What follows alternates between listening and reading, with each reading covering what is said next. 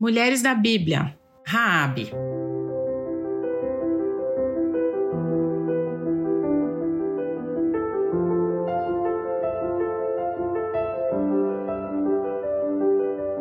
Hoje vamos falar sobre uma mulher que tem um perfil completamente diferente das demais que já apareceram por aqui nessa série de estudos. Ela era cananeia e prostituta, talvez até dona de um prostíbulo, de onde ela tirava o seu sustento e de sua família. O seu nome era Raabe.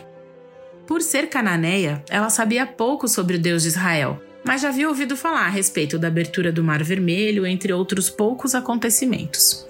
E isso foi suficiente para que ela abandonasse a idolatria do seu povo para servir a Deus. Raabe teve um papel determinante na história do povo de Israel ao esconder espias israelitas em sua casa. Aliás, ela não só escondeu os homens, como também se recusou a entregá-los quando o rei de Jericó perguntou sobre o paradeiro deles. E assim como esses homens confiaram nela, ela também precisou confiar neles, pois eles prometeram que ela e a sua família seriam protegidos quando o exército atacasse Jericó. E assim aconteceu, com Raabe passando a viver junto ao povo de Israel depois disso. O Senhor deu a ela uma verdadeira família. Ela se casou com um israelita chamado Salmon e se tornou parte da genealogia do rei Davi e também de Jesus. Você pode ler mais sobre a história de Raabe em Josué, capítulo 2. Eu acho que podemos extrair diversos ensinamentos da história de Raabe, como a questão da confiança, tanto em Deus quanto em outras pessoas. Mas o principal ponto aqui é que Deus pode usar pessoas imperfeitas e pecadoras para o cumprimento do seu propósito. O passado de Raabe não foi uma sentença que determinou seu futuro, pois o Senhor fez tudo novo em sua vida. Nós temos muita dificuldade em lidar com alguns fantasmas do passado. Quando olhamos para Raabe, admiramos sua coragem em simplesmente se entregar e confiar cegamente em Deus. Em muitas situações, nos apegamos ao pecado que cometemos e não vislumbramos uma segunda chance, uma renovação de vida. Mas Deus fez isso por ela e fez por nós. Podemos ser instrumentos nas mãos do Senhor, ainda que nosso passado nos condene, pois Deus nos perdoa e apaga nossas transgressões se nos arrependermos de coração.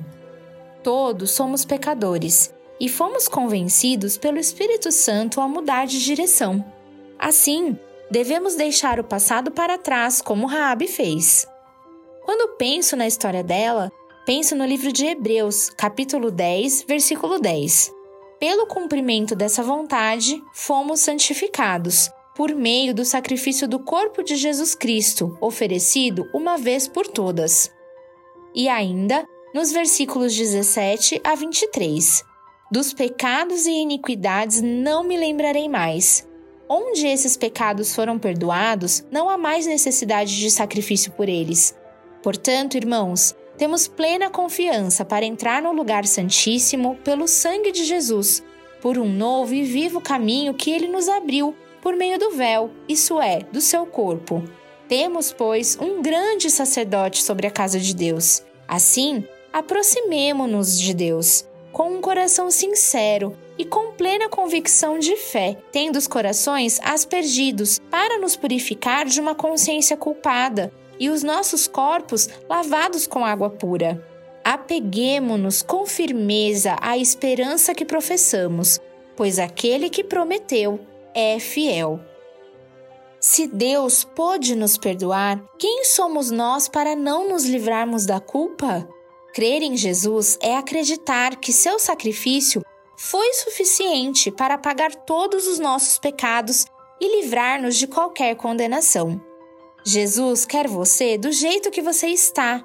Não se deixe condenar pelo seu passado e acredite que ele pode mudar o seu futuro.